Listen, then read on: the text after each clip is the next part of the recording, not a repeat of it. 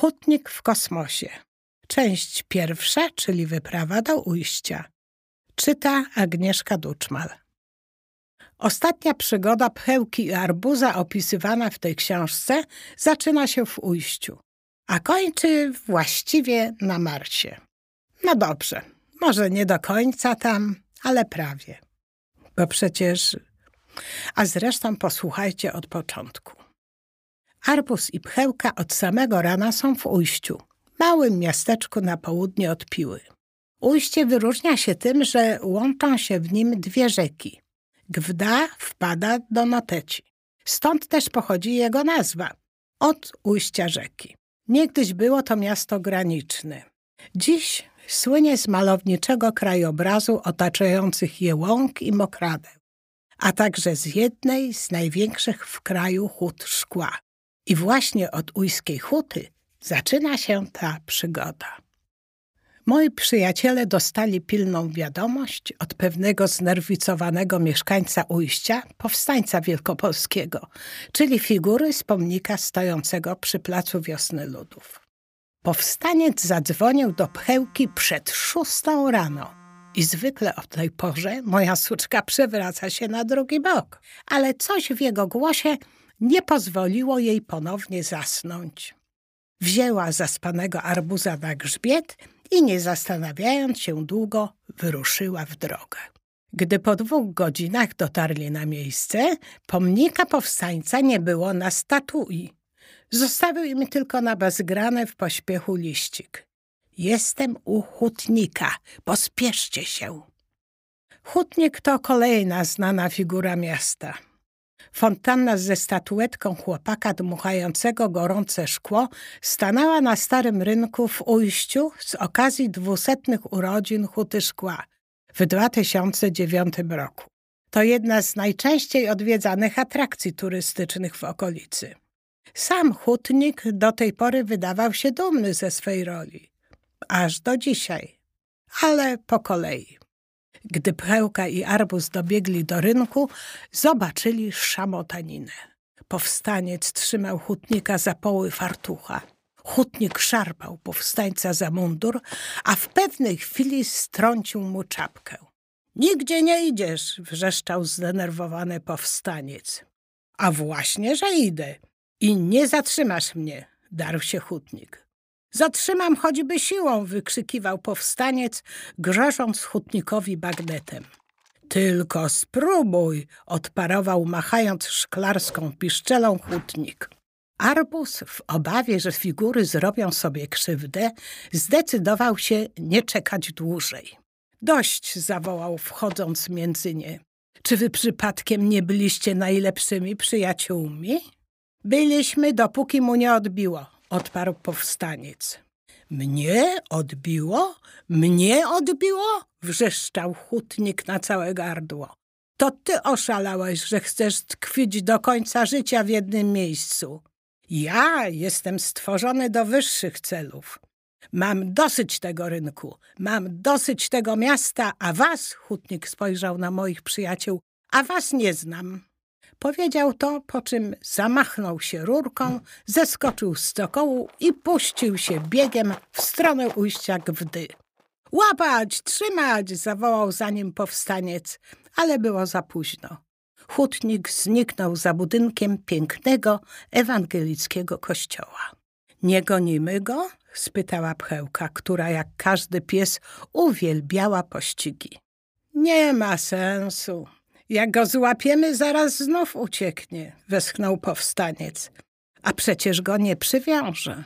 Trzeba mu raz na zawsze wybić z głowy uciekanie. Przecież to pomnik. Właśnie dlatego po was zadzwoniłem. Kompletnie sobie z nim nie radzę.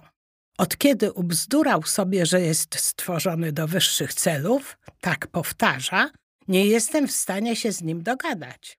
To cud, że jeszcze dzisiaj tutaj siedział. Chyba tylko dlatego, że obiecałem mu lody. Ale ja przecież nie mogę codziennie kupować mu lodów.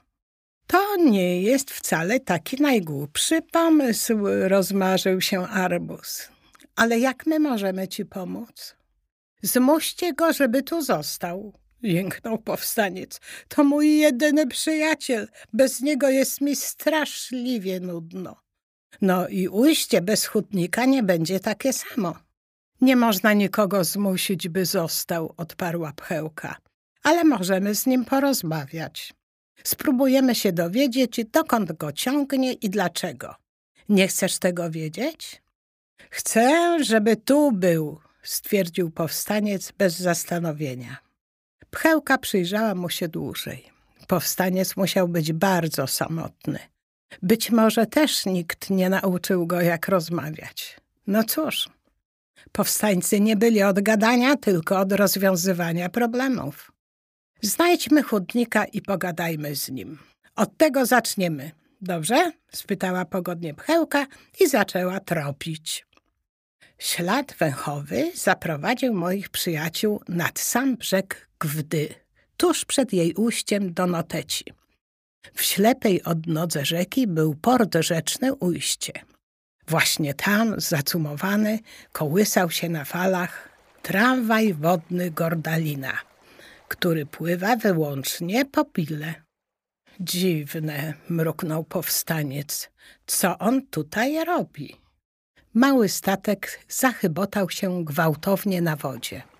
Coś na pokładzie zadudniło i po chwili oczom zgromadzonych ukazała się uśmiechnięta od ucha do ucha twarz hutnika. Ahoj! pomachał im z pokładu. I adios! Płynę ku wyższym celom.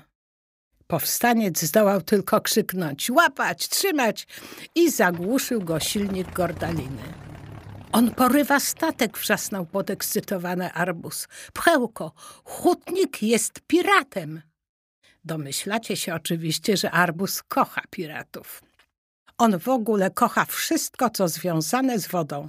Sam mówi o sobie, że jest wilkiem morskim, tylko... a, to też już pewnie wiecie.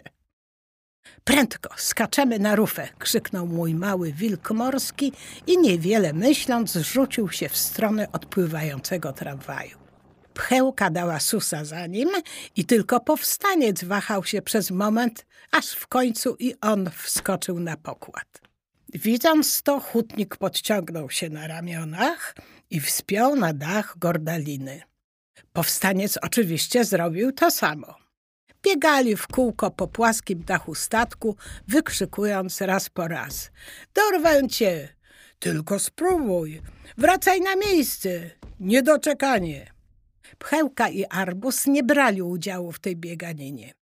Rozsiedli się w cieniu na wygodnych ławeczkach i podziwiali krajobrazy. Gordalina płynęła na północ w górę rzeki.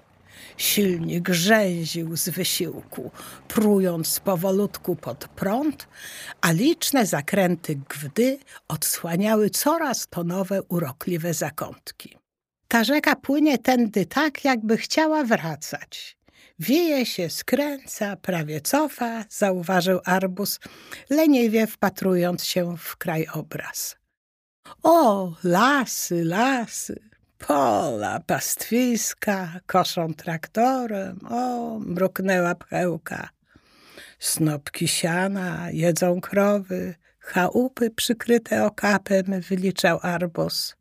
W tak pięknych okolicznościach przyrody i niepowtarzalnych zaczęła pchełka. O, kury, kaczki, kury, drób. Droga na Ostrołękę. Arbus wgapiał się w horyzont. Na Ostrołękę? A, Coś mi się pomyliło. Nad ich głowami kotłowanina trwała w najlepsze. Raz po raz słychać było nawet głuche uderzenia. Ale ani arbus, ani pchełka nie interweniowali.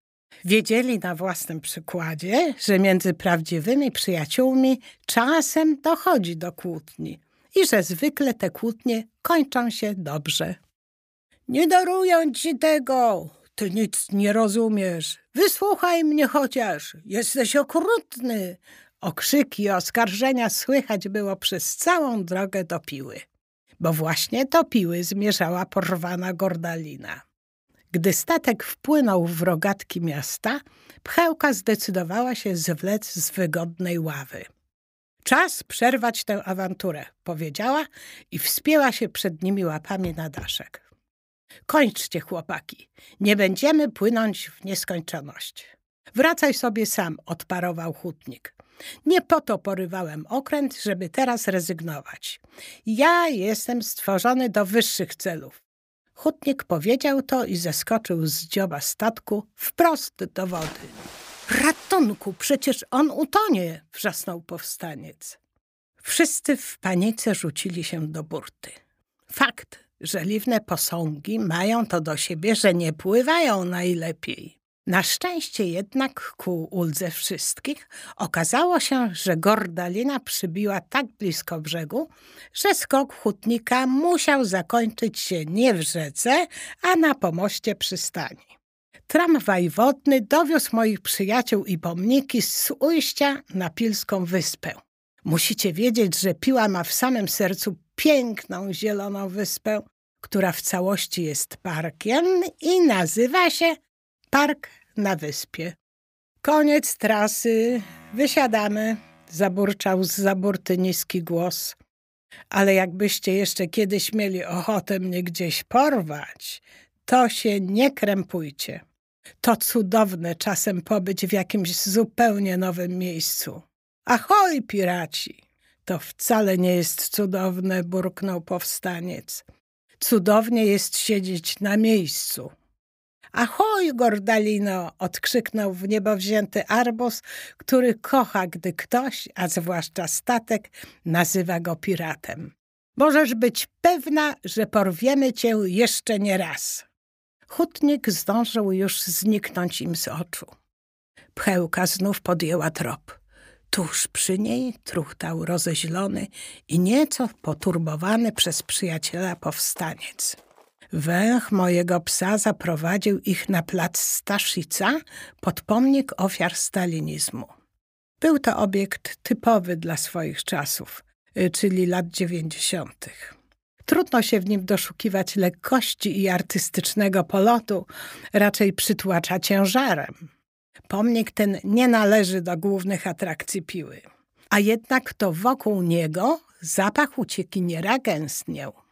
Hutnik musiał się tu kręcić dłuższą chwilę, zawyrokowała pchełka. Ale dlaczego? Co tu jest ciekawego? Zastanawiał się Arbus. Stać, nie ruszać się.